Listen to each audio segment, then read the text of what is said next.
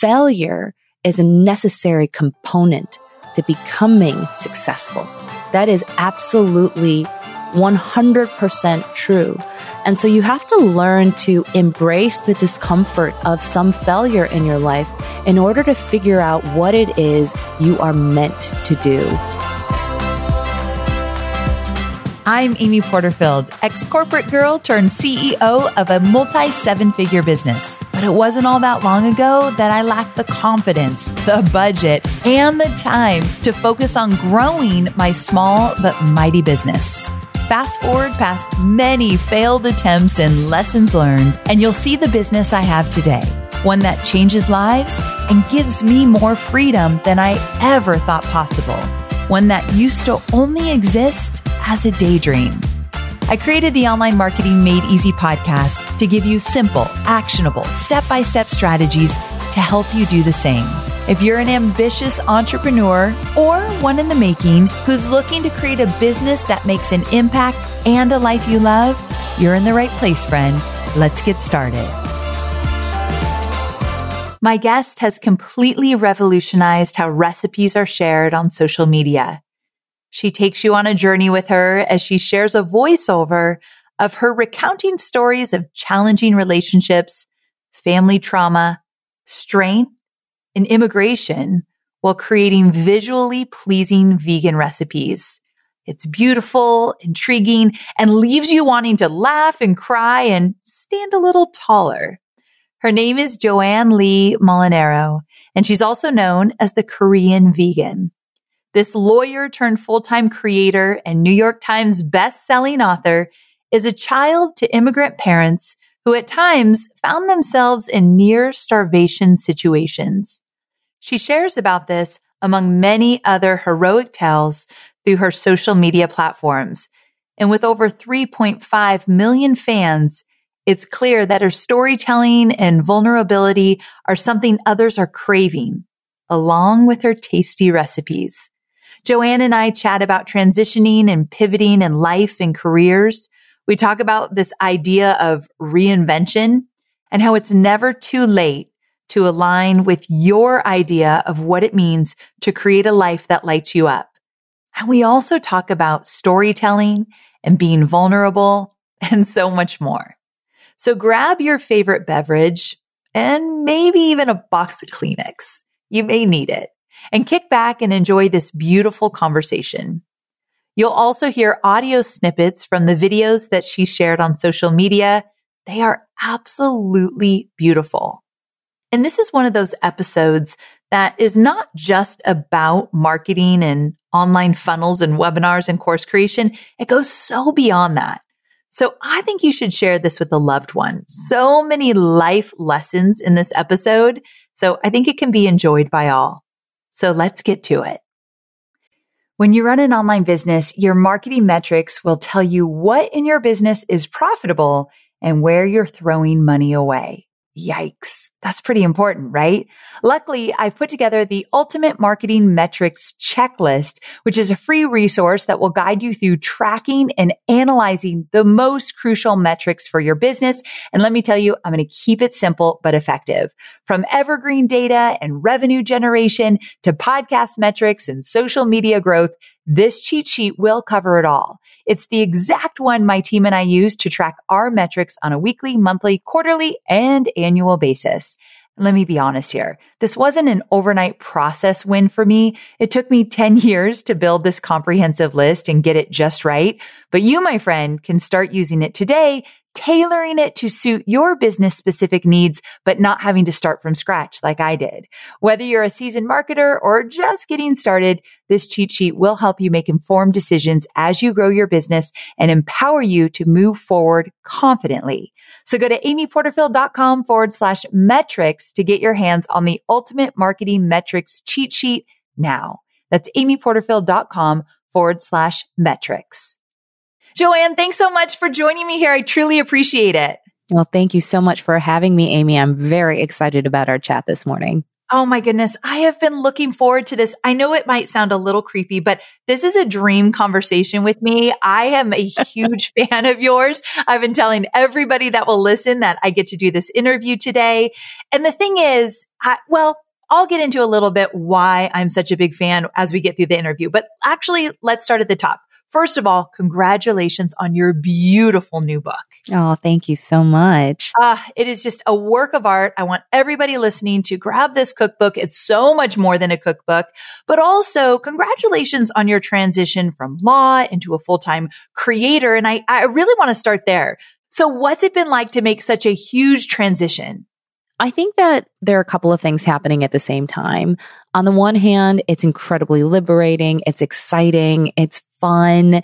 I'm sitting here right now during a 30 day vlog challenge where I, you know, literally post a vlog almost every single day as I work my way through my own meal planner and try and get back into running shape. And it's been really, really exciting to know that I wake up and I get to do this. This is my job now because it's so much fun. But on the other hand, there's this sort of lurking latent anxiety that sort of peeks through every once in a while. I think so much of it has been tamped down by how much fun I'm having. But then every once in a while, that anxiety will manifest itself in sort of these weird, unexpected ways. Like I'll start freaking out about my YouTube views, like really obsessively. And it's yeah. honestly because it's like, well, this is my livelihood right now. It's not just fun and games. So it's, it's a little bit of that kind of a little, you know, mostly good and a little bit of stress. But you know what? I'm very much looking forward to throwing the full Joanne behind something I'm so passionate about. Oh, I'm so excited to hear that. Now, I want to talk about reinvention because you've reinvented yourself in a few different ways. So you re- you reinvented yourself from when you moved away from sharing recipes on social media and began telling stories while creating the recipes. And then after your divorce, and then now you're going through a reinvention from being a partner at a law firm to a creator. So can you speak to the beauty and strength that comes from reinventing yourself to align with what feels right. And as you talk about that, so many of my listeners are curious. How do you know when it feels right or when it's time or that that little voice is saying you got to do something different? So can you talk a little bit about your experience with reinvention? Let's answer that second question first, because that is a tougher nut to crack, which is, well, how do I know if this is the right time? How do I know if this is the right path for me? And how do I even know what it is that I like? you know, yeah. like sometimes it's really difficult to figure out what your quote passion is. And somebody asked me that the other day. You're so passionate about what you do. How did you find your passion? I'm not passionate about anything. And the truth is, about 10 years ago, I used to say the same thing about myself. My husband, he's a concert pianist and he's been a musician since he was three years old. I'm literally staring at a picture of him playing piano when he was three years old and, and could not even get onto the bench without a box in front of him. And that's all he's done his whole life. And when I first met him on our first date, I remember saying the same thing. I said, I admire your passion for your music. And I wish I had something like that in my own life. And at the time, I was toiling away as a senior associate at the law firm. And I really did nothing else. And I was wondering, well, what is my passion? And I used to say, well, my passion is my family. I love my mom and my dad. I love my brother. I love my cousins. And everything I do is centered around making sure that they're protected and that they're loved. And ultimately, what I discovered was if I went back in time to even when I was a little girl, the thing that I really value is feeling safe and thus providing safety to the people I love. And that began with my family. And so my passion was simply taking that concept and extending it to a much bigger and broader family. And so when you think about you know, how do you find your passion? How do you find that thing that you know, calls to you, it can start as close as your mom, your dad, your kids, your husband. You know, what are the things that you like to do with them? What are the things you like to do for them? Because presumably they are the sort of center of your universe as they should be. Your family should be, you know, the people who kind of keep you anchored in that way. And maybe if you start there and broaden the scope of what you do for them, that could easily be something you would become very passionate about very quickly. I think in answer to the second question, which is sort of, you know, reinvention and the beauty of reinvention is I don't want to romanticize it. Amy, I think that that's one of the things that people enjoy about my content is that I can come off as sort of tough love auntie vibes. Like, you know, I don't tell you what you want to hear. I tell you what it is. And the thing is, sometimes reinvention is ugly. Sometimes it's scary.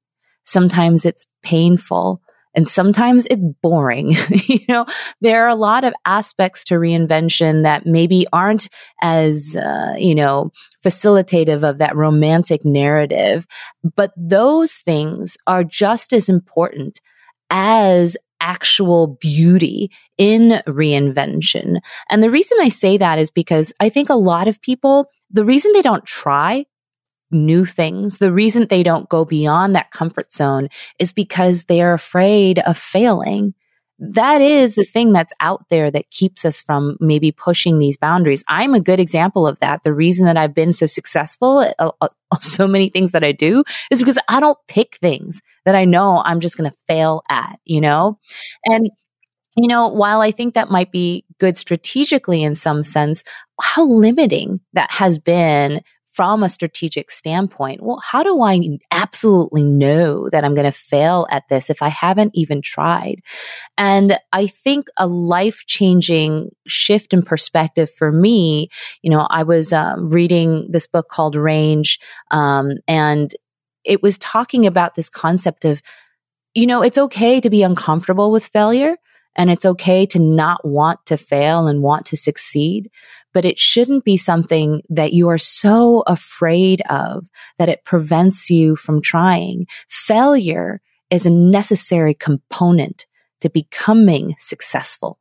That is absolutely 100% true. And so you have to learn to embrace the discomfort of some failure in your life in order to figure out what it is you are meant to do. Mm, so very true. I love that you talked about the fact that you're not passionate about any of this. And I feel the exact same way. I teach people how to create digital courses and they'll say, so you must be really passionate about that. And uh, no, I'm not passionate about teaching online marketing or list building or digital course creation. I am passionate about teaching people what is possible and moving away from what they don't want into uh, a life and a business they absolutely love. That stuff I'm passionate about, but that can show up in so many different ways. So I love that you brought that up. But you said something very interesting where you are passionate about feeling safe and I don't know how someone goes from a 17 year law career to being a content creator if you want safety. Please talk about how that would even happen.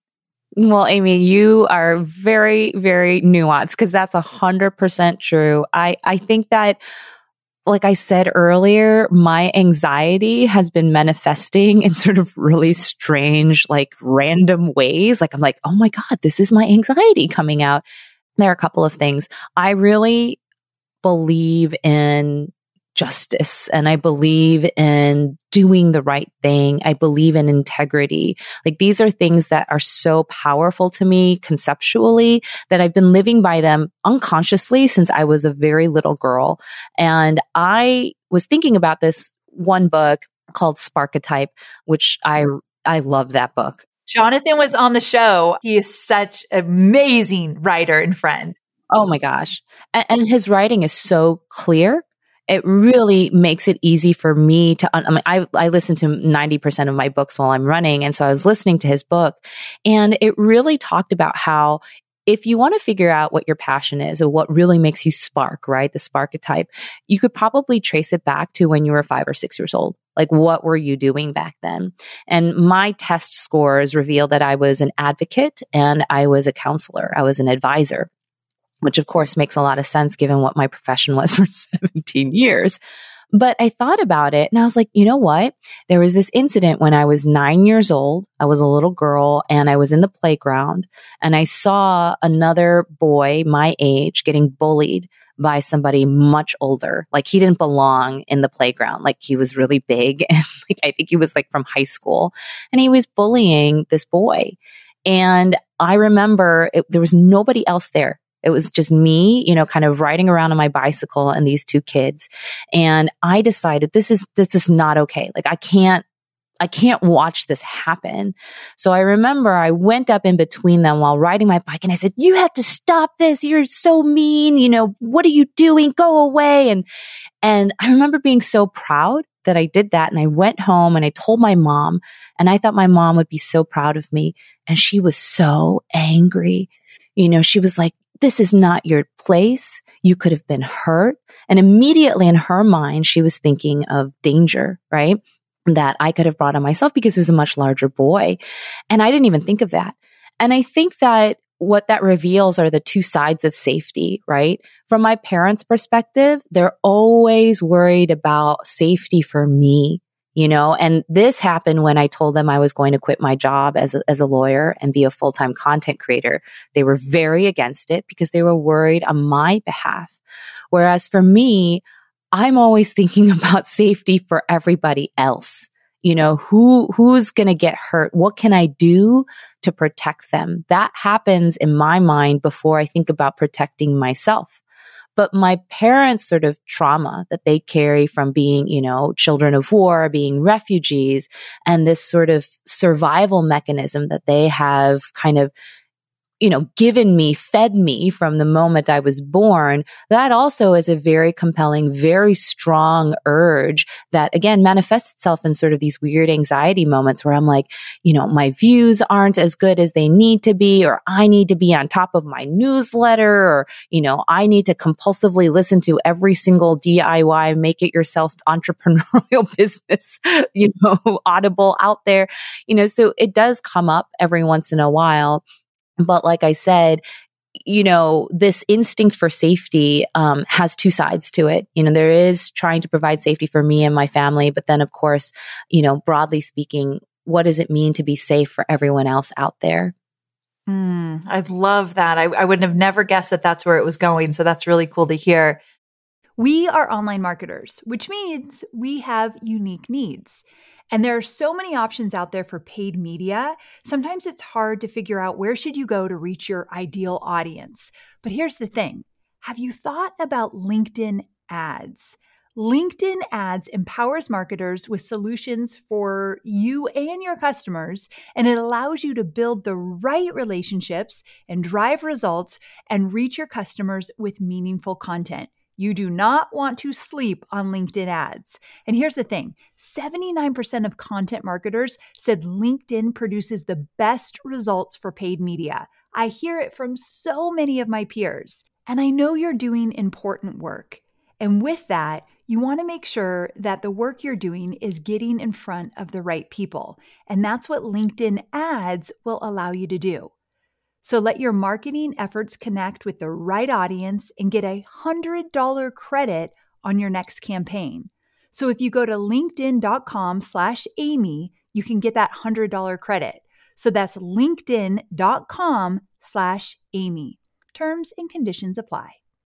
I know you're focused on marketing and selling your digital products, but I know many of you also have physical products, and I want to talk about Shopify.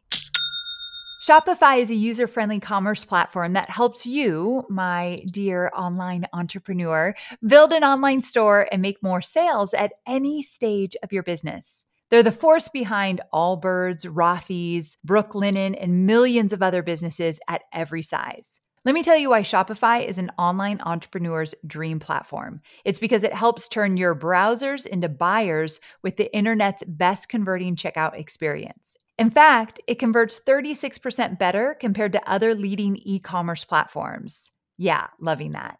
And I don't know about you, but as an online entrepreneur, my customers' experience, especially when it comes to checking out, is so important. Plus, not only do they support your customers, they support you as the entrepreneur.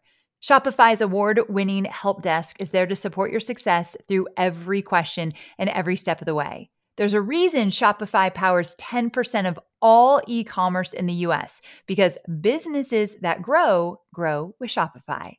Sign up for a $1 per month trial period at shopify.com slash made easy, all lowercase. So go to shopify.com slash made easy now to grow your business, no matter what stage you're in. That's shopify.com slash made easy.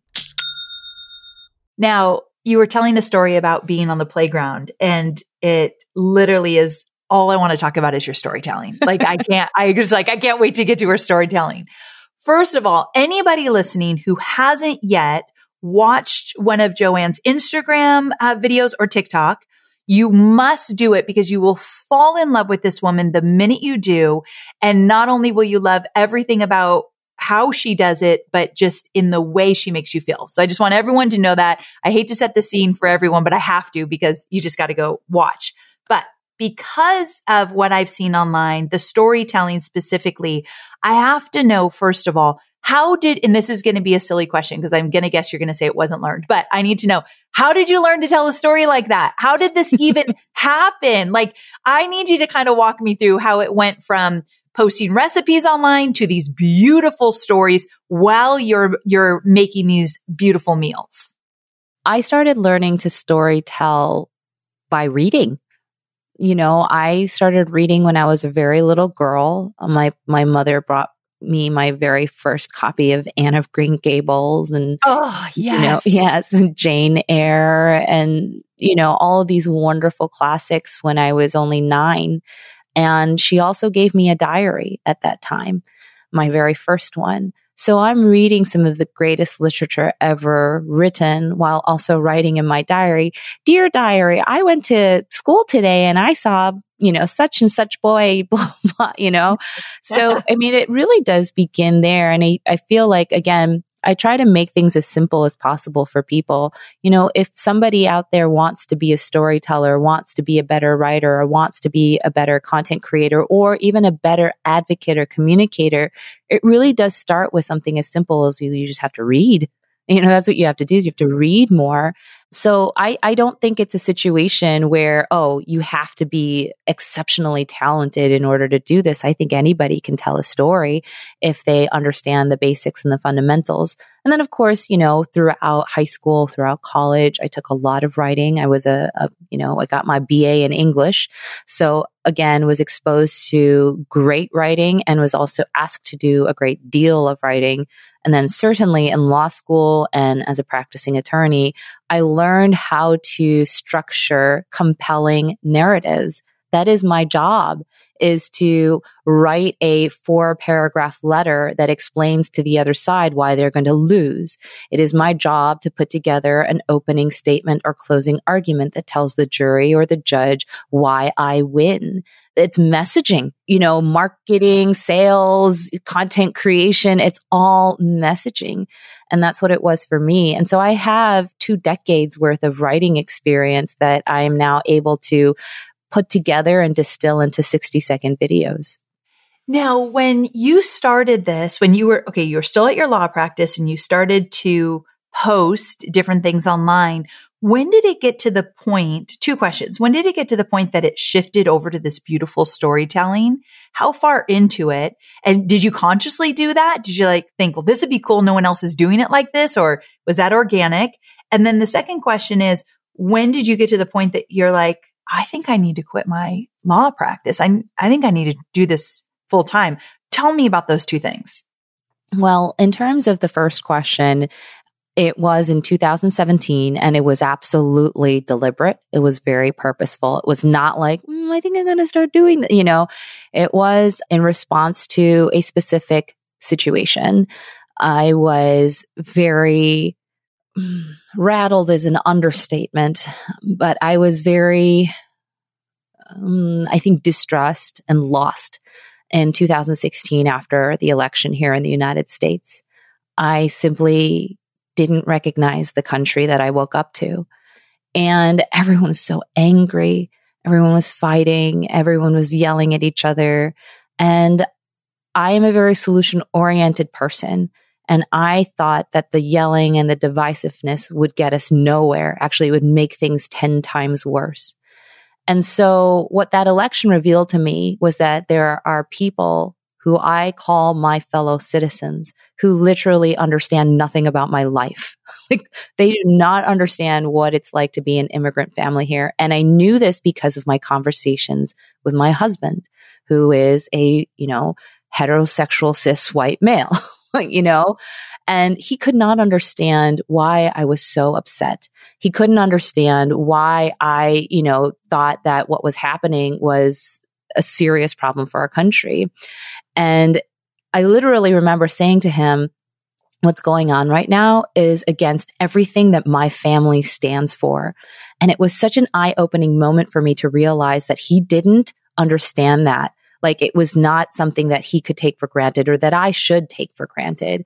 And so ultimately what I decided to do was to contribute to the discussions that were happening across the country, but were happening in a very divisive way. I wanted to contribute in a way that was completely non divisive and in a way that was intended to bring people to my table instead of asking them to leave. And so what I started doing was everybody's got to eat. So I'll continue sharing my recipes. People like my recipes. People like my food. But then with that, give a little dose of, Hey, do you want to know what's happening beyond this dining table? Move into my living room, move into, you know, the family room, move into the kitchen, see what it's like in my home, in my family, with my past.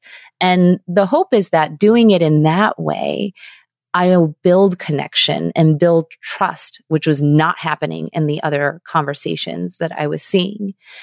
I think in answer to your second question, you know, when did I know that it was time to move into content creation full time and away from, you know, what I was doing as a lawyer?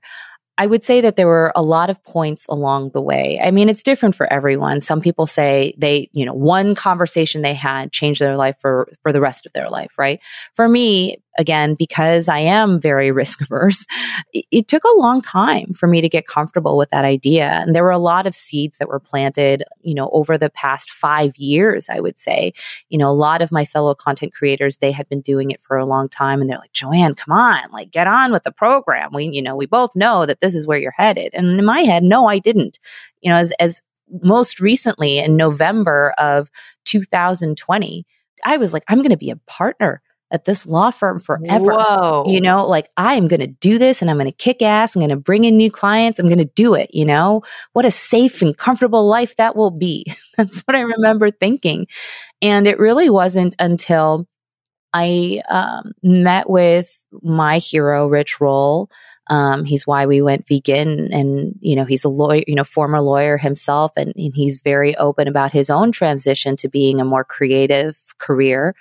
I met with him for a podcast and was so inspired by him and his team and the people that he works with every day, but mostly just my conversation with him.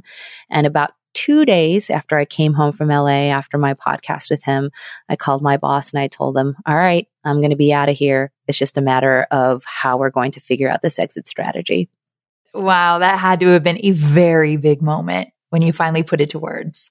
It was. It was, Amy. I mean, uh, you know, I'm sure you've had these moments yourself when you were kind of actualizing, you know, your classes or even just like putting into practice what your dream is.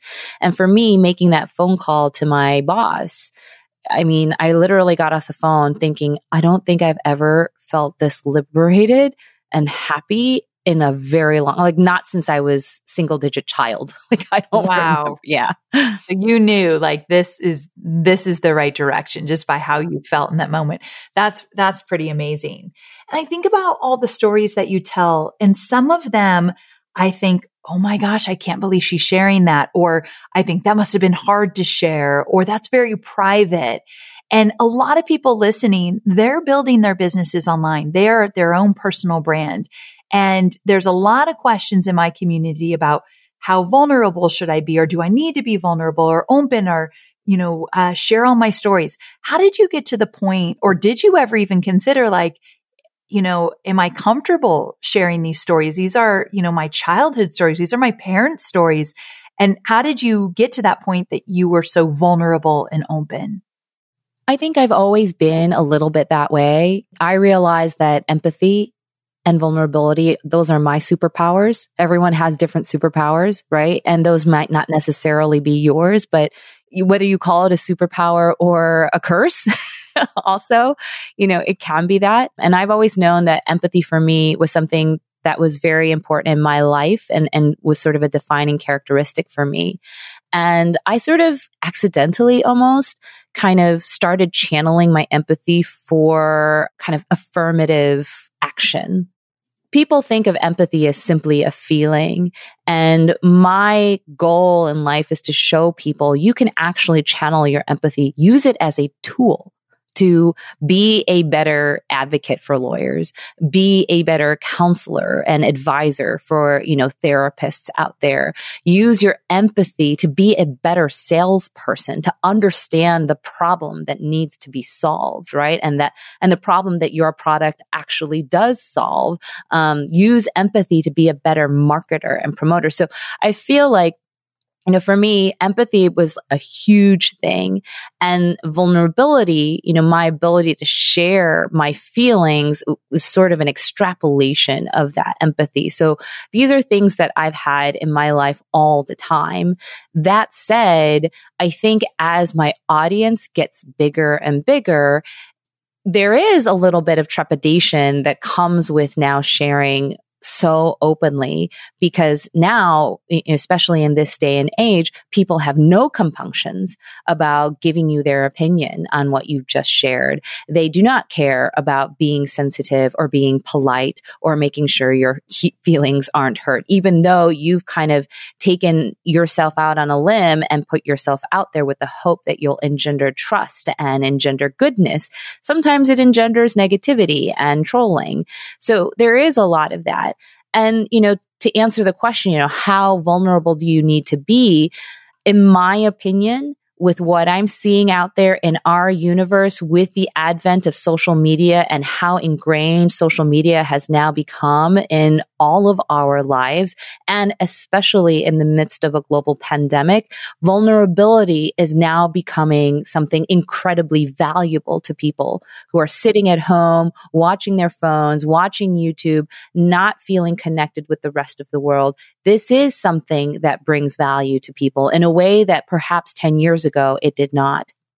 Absolutely. I was hoping you were going to embrace it and encourage more. And I think people listening, hopefully you feel as though you're going to be more open to being vulnerable. And the whole side of empathy, we don't talk about that enough on this show. And so I'm glad that you got into that in a very specific way when you were talking about it, you brought up trolls and, you know, people that aren't going to love everything you do online. And I mean, because I'm such a fan of yours, I'm like, what? Like everyone has to love everything you post. I can't imagine any different. But if you're on TikTok, especially, you're going to get some of those trolls.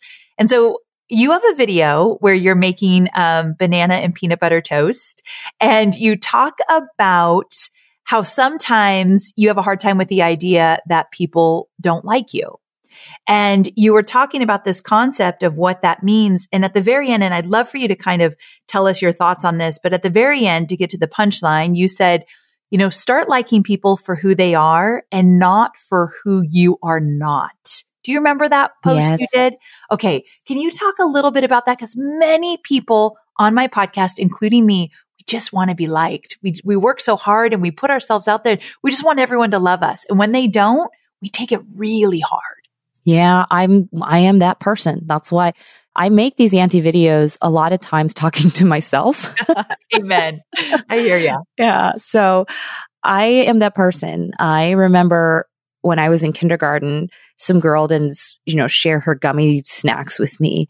And it wasn't that she didn't share them with me it was that she shared them with other people, but didn't share them with me. Oh, yes. You know, and so I was being singled out. And what that signified to me was that this girl didn't like me. And I started crying, crying and crying. And teacher, you know, was like, what's wrong? And it wasn't that she didn't, I didn't say she's not sharing her gummy snacks with me. It's she doesn't like me. Why doesn't she like me? And that hurt me so much. And that was something that I, like this instinct that I have, like everyone needs to like me. You can't not like me, you know? And I think what I ultimately discovered, especially when I was in college, was that this urge to have everyone like me is really meant to cover up the fact that I don't like myself.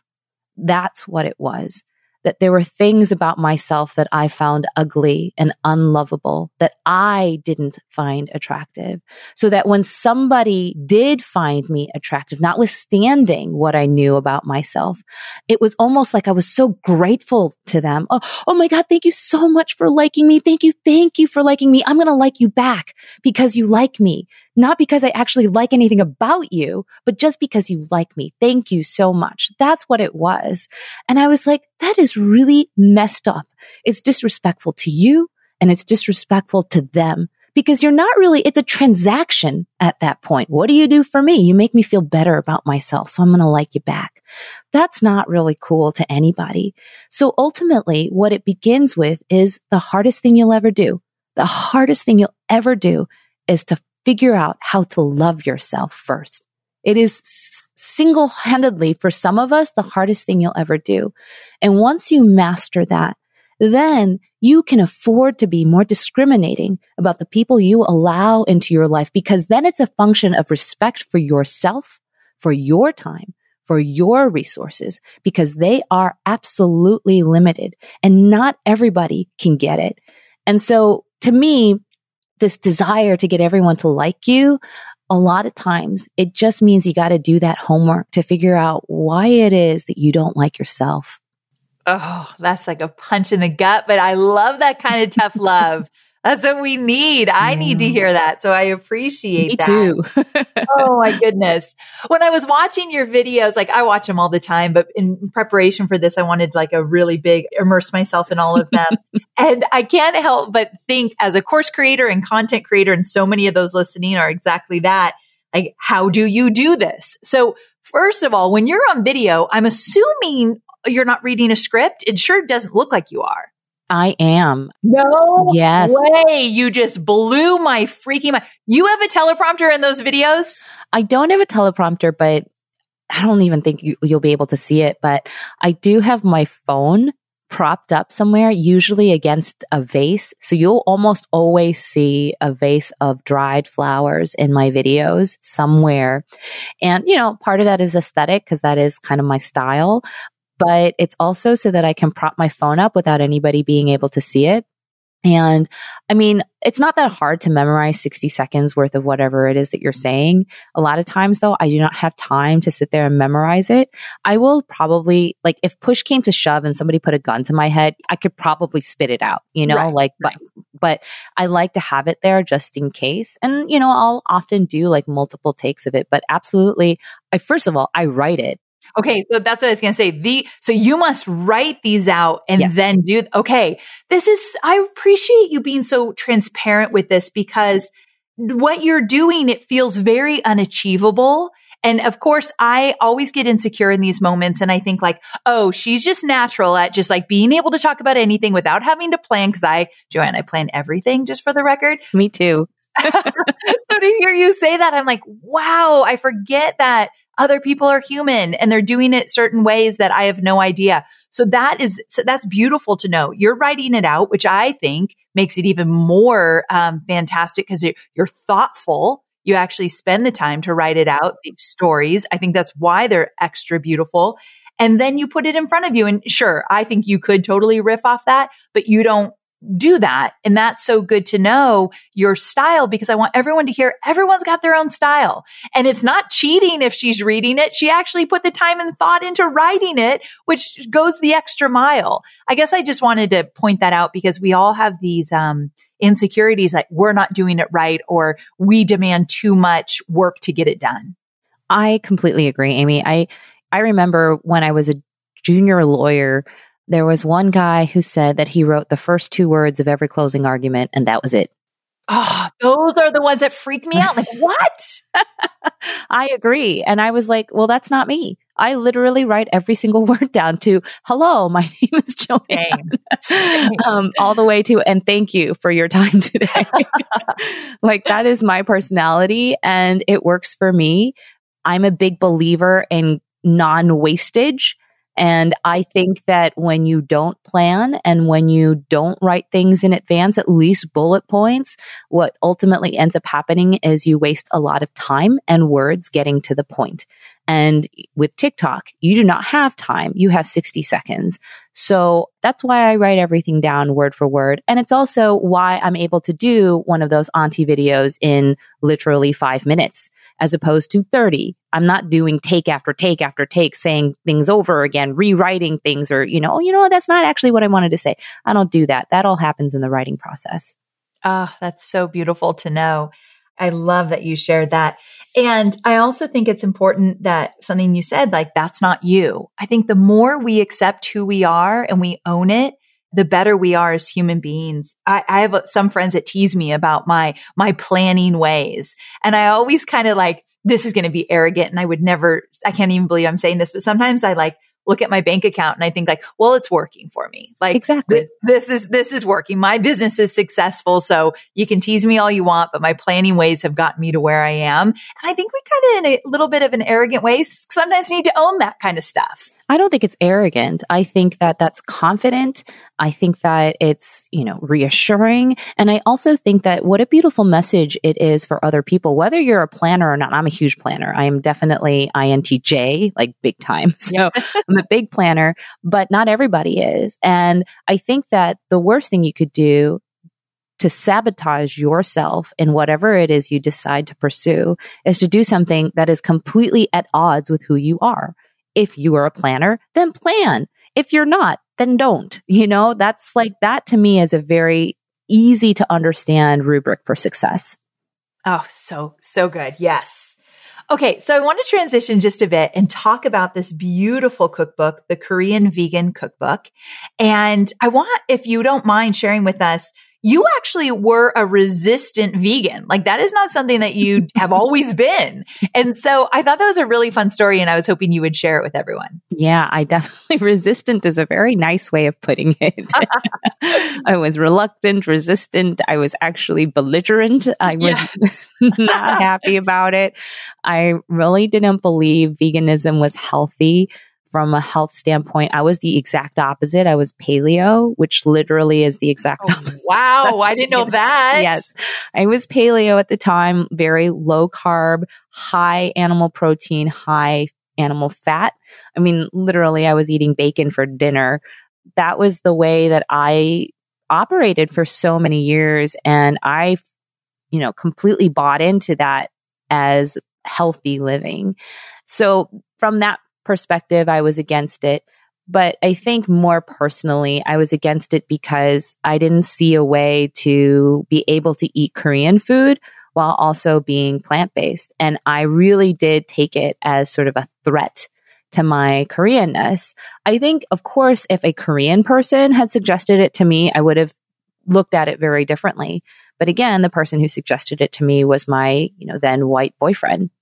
And I was like, you don't know mm-hmm. anything about what it's like to be Korean. I mean, clearly we've had these discussions before about in other ways. You don't know what it's like.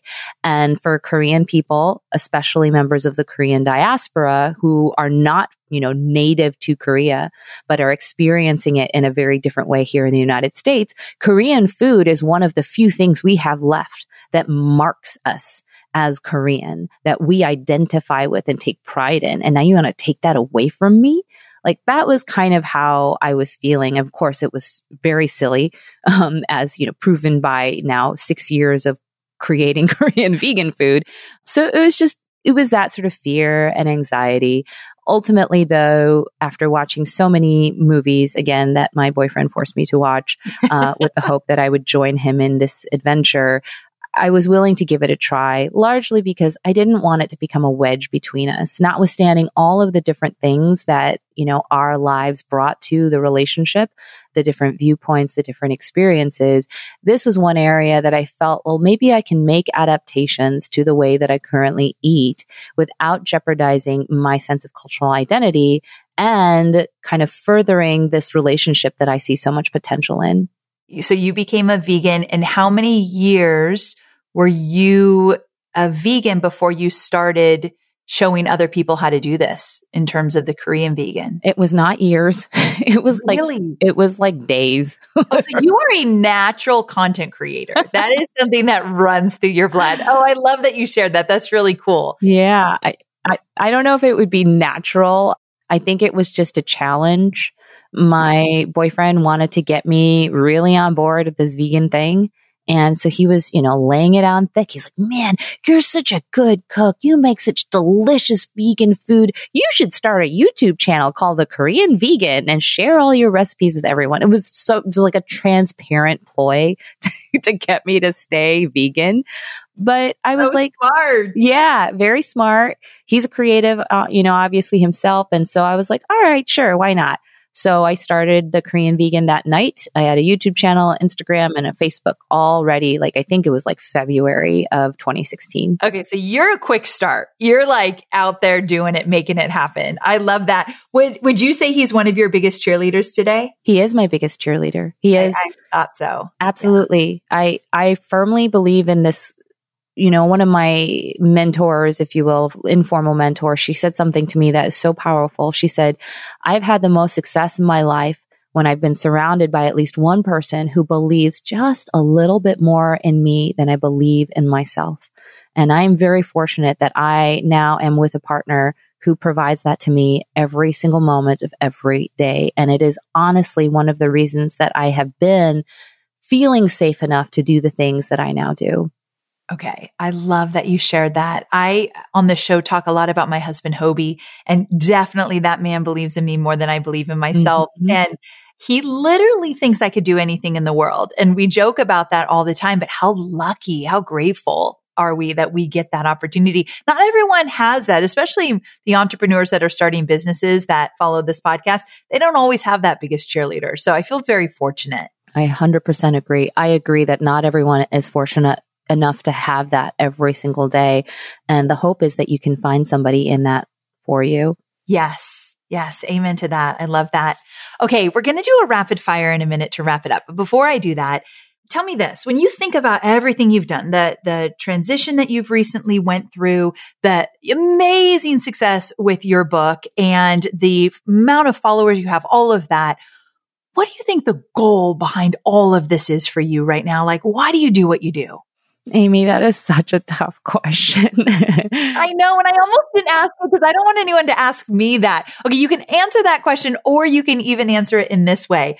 What gets you up every morning? Like, what are you most excited about? You know, it is a tough question, but it's one that I forced myself to grapple with earlier uh, last year, right around this time, actually, last year, because my views weren't doing as well. You know, I wasn't getting as many followers as I was used to. Know, all these things that if you become a content creator, especially if it falls into your lap rather rapidly, which, you know, although I had been doing content creation for four and a half years, you know, I gained a million followers on TikTok in just a couple months. So it was all very exciting, but new to me. And I wasn't prepared. I didn't think about why I was doing anything. It was a hobby for me at that time. It, you know, it was just a side thing that I was doing for fun. But all of a sudden, I had this huge platform. And when I came across my first hurdle, I was very, very taken aback by how I responded to it emotionally. I was so depressed. I was so sad.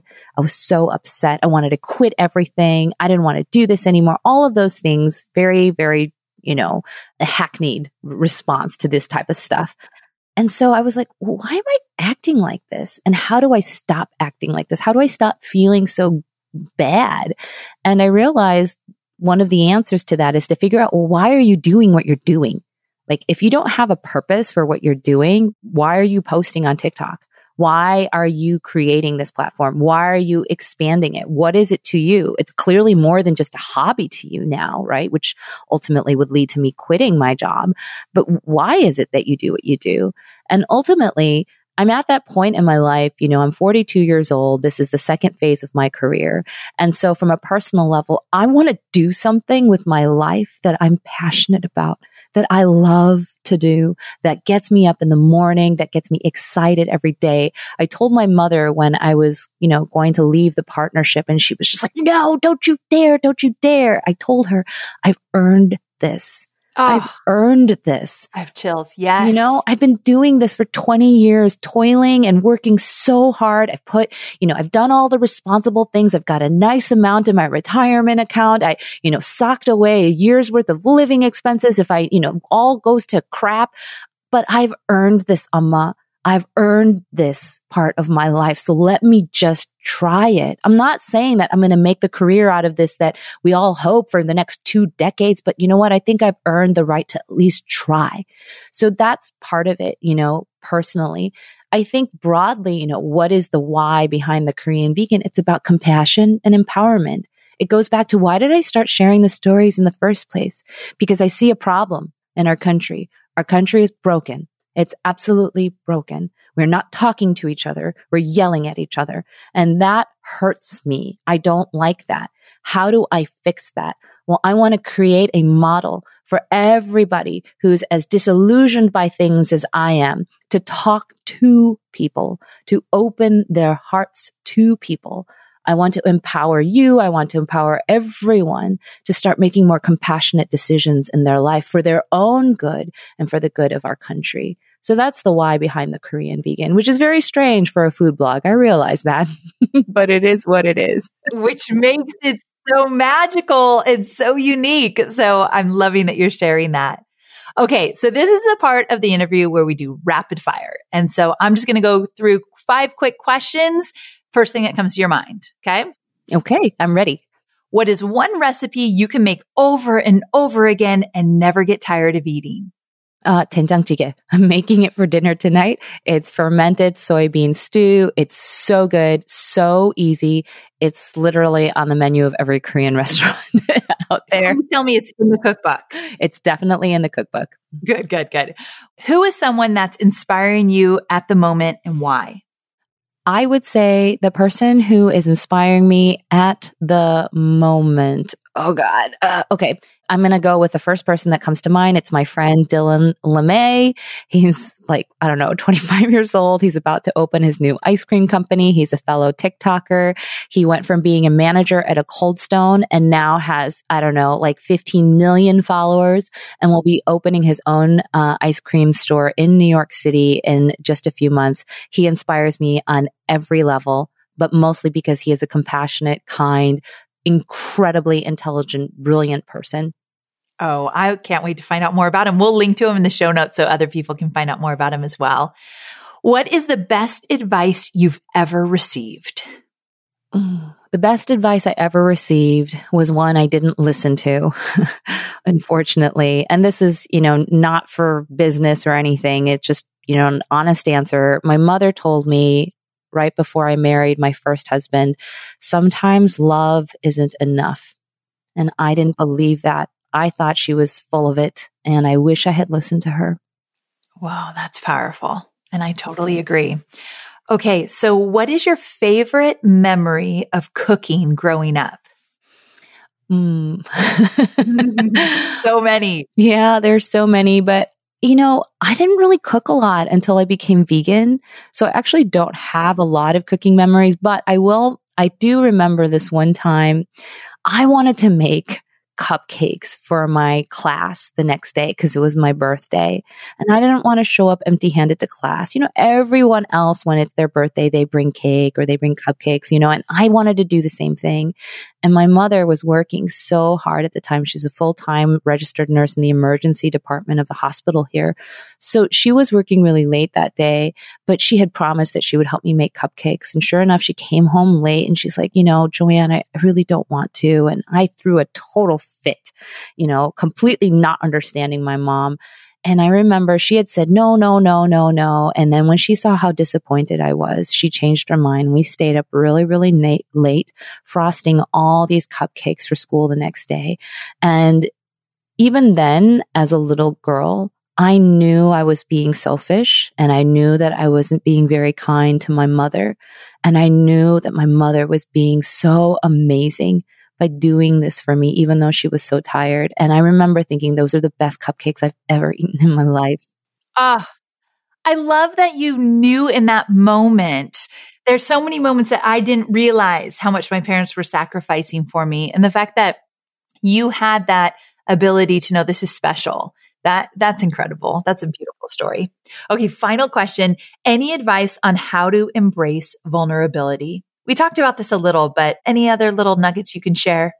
Embracing vulnerability doesn't mean that you go on your Instagram and tell your life story. Thank you. Yes. that's not what vulnerability is. I mean, it can be for some people, but that's not what it needs to be for you. I think vulnerability simply means being open, being open, open the door, let things in, and you can also let things out. It doesn't mean it needs to be a floodgate. It just means that you're being open to opportunity to learn. It means that you're being humble, that you're basically admitting to the universe that there's still so much out there that you don't know. And I think that is a fundamental of vulnerability is that humility that you live with every day if you want and if you feel compelled to then share, you certainly can. That's a different kind of vulnerability, but it's not the only kind. Mm, so very good. Okay, my friend, thank you so much for your honesty and your vulnerability. And congrats on your beautifully written book and on your new transition. I can't wait to see what you do in the future, but I'm just enjoying everything you're doing in the present. So thank you for sharing that with all of us. And please tell my listeners, they're going to want to know, like, where can they find you? Tell them all the places. Well, you can find me at the Korean Vegan on basically every single social media platform, at least every major one. That's YouTube, TikTok, Instagram, Facebook.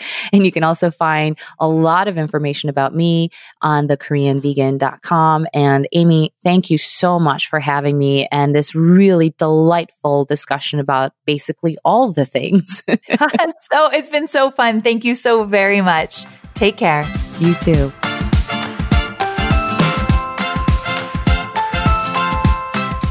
Wow.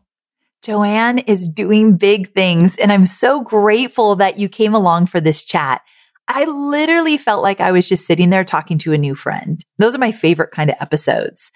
I knew she'd bring immense value and I knew there were going to be moments that I felt like maybe I could just start crying. And there absolutely were those moments. When Joanne talked about having the conversation with her mom and saying, I earned this. I earned the ability to make the pivot and experience something new and change things up.